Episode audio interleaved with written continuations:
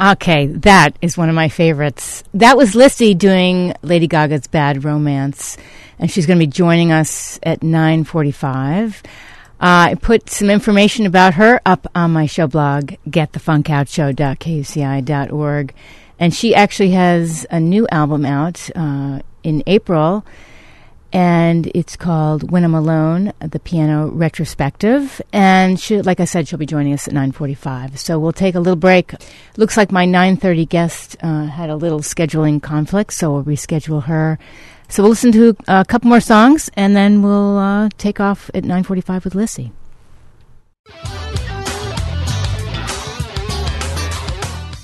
All right, standing by, Lissie has just called in, and I'm looking forward to chatting with her. Good morning, Lissie. Good morning. I've been playing a lot of your songs all morning, and I'm going to save uh, this one when I'm alone uh, when we when we wrap at the end of the segment. So, um, tell me before we get into where you are now. Tell me your backstory as a singer songwriter when you first got started. Yeah, I mean, I, well, long story short, I grew up in a place called Rock Island, Illinois, um, and I started just singing as as far back as I can remember. I was always singing, um, and then kind of started teaching myself guitar in high school. And I'd always like made up songs, you know, as a kid, but really started in earnest, like trying to craft songs using a guitar and learning chords um, as a teenager, and pretty much just have been doing it ever since. Do you feel like as a teen, because you know being a teenager is tough, like music really helped you through you know, what I call funks, ups and downs of life? Absolutely. I mean, then and and now and always, I think being able to like sing. I was I'm in the car right now on my way to Fargo with a, a group, Roscoe and Etta, and we were just talking yesterday about how like just the vibration in your chest is so like of singing is so like soothing sometimes. Yes. So yes. music and singing was always just this way of like kind of soothing myself and being able to write songs about the things I was going through and sort of put them out there and process them. Yes, was definitely very helpful in, in navigating kind of some challenging times and definitely hormones of being a teenager and Yes, stuff. It was a a good good thing to have. I think it's such a gift. And also, when you tap into your creativity and you just are very open and you try to be not so judgmental and harsh on yourself, I'm sure it's not easy, but tapping into your creativity and seeing where it goes is an amazing feeling. Absolutely, yeah. I think you know, not not needing there to be a, a definite outcome, but just treating each each time I go to write a song. You know, of course, in the back of your head, you are thinking sometimes, well, like, is this gonna get on the radio?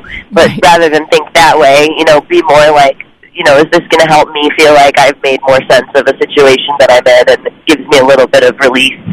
Yes. And uh, that creative process is so can be so therapeutic. What What is your creative process like? Like, do you, just song ideas just come to you at different moments?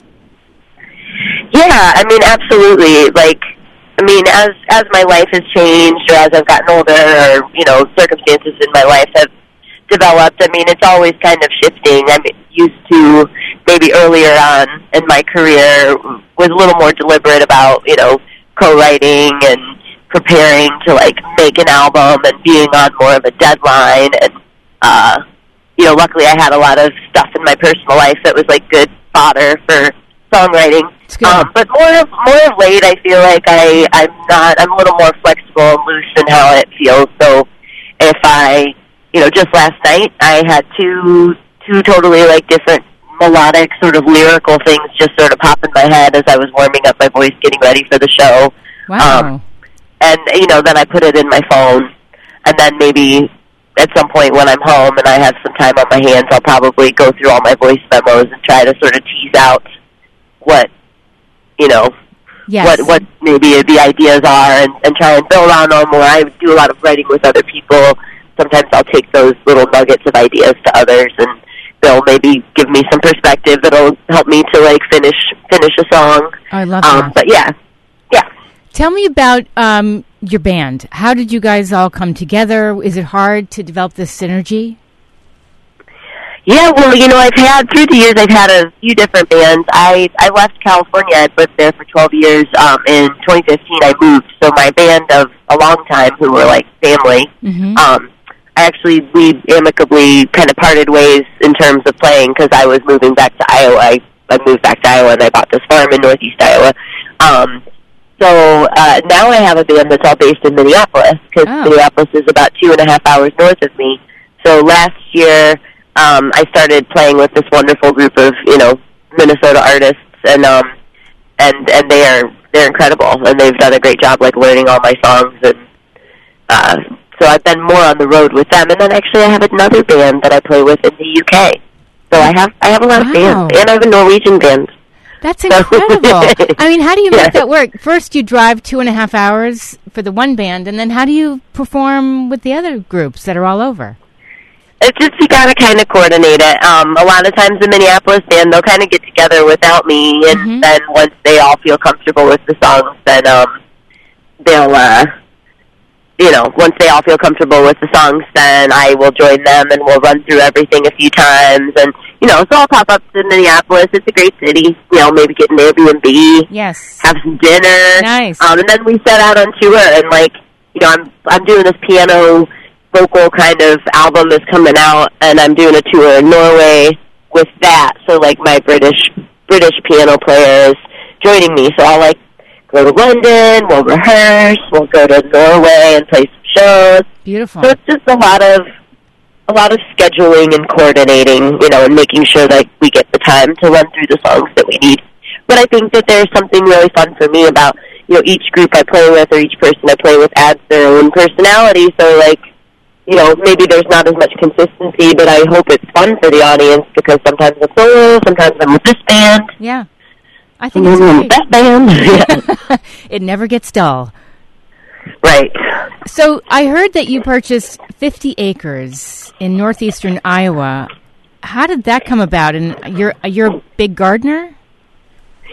Yeah, uh, well, it's, I mean, it's actually 47.7, but I do round up. Okay. Um, yeah, I mean, I grew up in Rock Island, Illinois, which is just across the Mississippi River from Iowa. So it kind of feels to me in ways like it's sort of, you know, I spent just as much time in Iowa, I feel like, as I did in Illinois. Mhm. And when I would drive, I, but I grew up in a city, a small city, and when I would drive, um, you know, around like the Iowa countryside or the Illinois countryside, I just always had this romantic idea of like, oh, someday I want to have a farm in Iowa. And um, and you know, I love being outdoors. I love nature. I love gardening. I love, you know, all all those things that having a farm in Iowa affords. So Yes. in 2015, I just sort of was like, now's as good a time as any. And And you I that. miss the Midwest, and my family's all still, you know, back here. So yeah, I just like it's time to time to do it. And I started with 10 acres and like a house, and fixed up the house, and then I got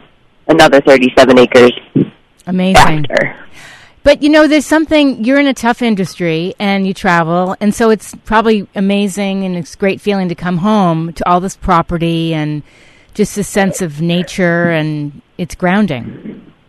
It definitely is, and you know, it depends on. Uh, you know, and to be honest, there are times where I'm like, "Oh my gosh, what have I gotten myself into?" Yeah. It's a lot of a lot of coordinating. You know, I it it sounds like I'm out there doing it all myself, but I I really I, I have so many people in my community in my neighborhood that you know are helpful to me that I coordinate with. I um, rent out my acreage um, to another farmer, and you know I have people who are kind of in the mix who I definitely rely heavily on to like help because I'm basically always on tour. So Sure. No, it makes Yeah. sense. So uh, the name of my show is Get the Funk Out. Yeah. And um, how do you stay? I mean, obviously, you said you're into gardening, but what do you do to take care of yourself when you are on the road, when you are traveling? Um, that's not musical. Um, you know, I really it's it sounds kind of maybe dorky, I don't know, but I really love the TV show The Office, Oh yeah, and I've been rewatching it for about four years now. Every time it ends, I just kind of end up restarting it, that's great. uh, and it just is very co- like calming and comforting. Like Mhm. it's kind of like I kind of always have it on, like in the background. Like if I'm in a hotel or I'm backstage and I've got some time to kill, I just kind of like having it on in the background because it always just makes me laugh, no matter great. how many times I've seen it. It's like kind of my thing. Um, But you know, I try to get in a little exercise, find some good food, Mm-hmm. uh, you know, go for a walk. That's awesome. So, what? Tell me about your latest album, "When I'm Alone," the piano retrospective. How did that all come about? Yeah, so uh, when I'm alone, the piano retrospective, it's this piano vocal album that's like, you know, reinterpretations or versions of my existing songs over the last decade that are these just beautiful like piano pieces that, you know, I'm I'm just singing with. So it's very spare and open, um, a little raw. Um, and that comes out in April. And part of the reason I wanted to do it was um, that last year I was promoting my newest album, Castles, which came out in March. And in promoting it, was doing kind of these showcases with um, my British band piano player friend.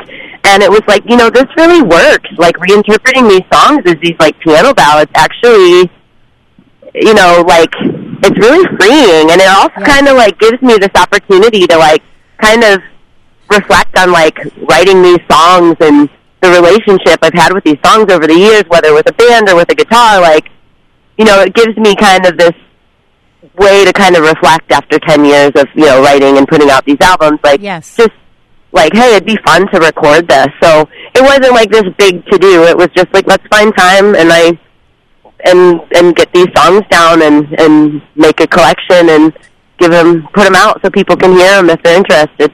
So that comes out April fifth. Yep. That's right. Uh, I just played uh, your version of Lady Gaga's "Bad Romance." Wow, Mm. what was it like doing that? Um, yeah, thank you. It was fun. I mean, it's again like it kind of a theme with me is I try. Nothing's ever really too big of a to do or overthought. It was like I was with my band. This was back in 2010, um, and the idea was like, let's do some covers. And that song is just like so fun, and it was always stuck in my head. It had come out not too long before we we took a whack at it. And actually, the recording of it, it was like you know, my band and I had literally learned it maybe like 20 minutes before. We're just like, okay, I think we Really? know it. Let's go for it. And uh, I think that that's that's kind of fun. I do that a lot where you're a little wobbly, you don't quite know what's going to happen, and Yeah. I think it ends up making it better than if it was perfect. So, Yeah, because you're not overthinking. right. Yeah, There's something about the pressure in of like not screwing it up that I think just adds like a little bit of extra zest or something, for lack of a better word. it was so good. I loved it. So we're gonna we're gonna wrap by listening to "When I'm Alone." Um, where can people find out more about you? Uh, Lissie.com, L-I-S-S-I-E. That'll kind of give you my um, my catalog of songs and videos and albums and social media and all that jazz will be on there. Okay. Um, so yeah, I'm Lissie Music on Instagram, and uh, yeah, you can basically I'm on Facebook, Okay. Lissie Music, all the all the places, all the sites, and on Spotify and uh, you know wherever people get their music online. I'm not too hard to find. And I know you're probably not in a big rush to come back to LA, but if you do, let me know. Yeah, for sure. I'm actually I'm playing in LA on May 3rd at Largo, um, Oh. doing my piano vocal tour. So maybe I'll see some of you there. Maybe I'll see you there. Excellent. I would love it. All right. Sounds good. Thank you so much for calling in. Thank you, Janine. It's been such a pleasure talking to you. I hope you have a wonderful day. Thanks, you too, Lizzie. But take care. Bye. Bye. You too. Bye. All right, we're going to wrap this segment with Lissie by listening to When I'm Alone, and then Sheldon Abbott will take over. You are listening to KUCI 88.9 FM in Irvine.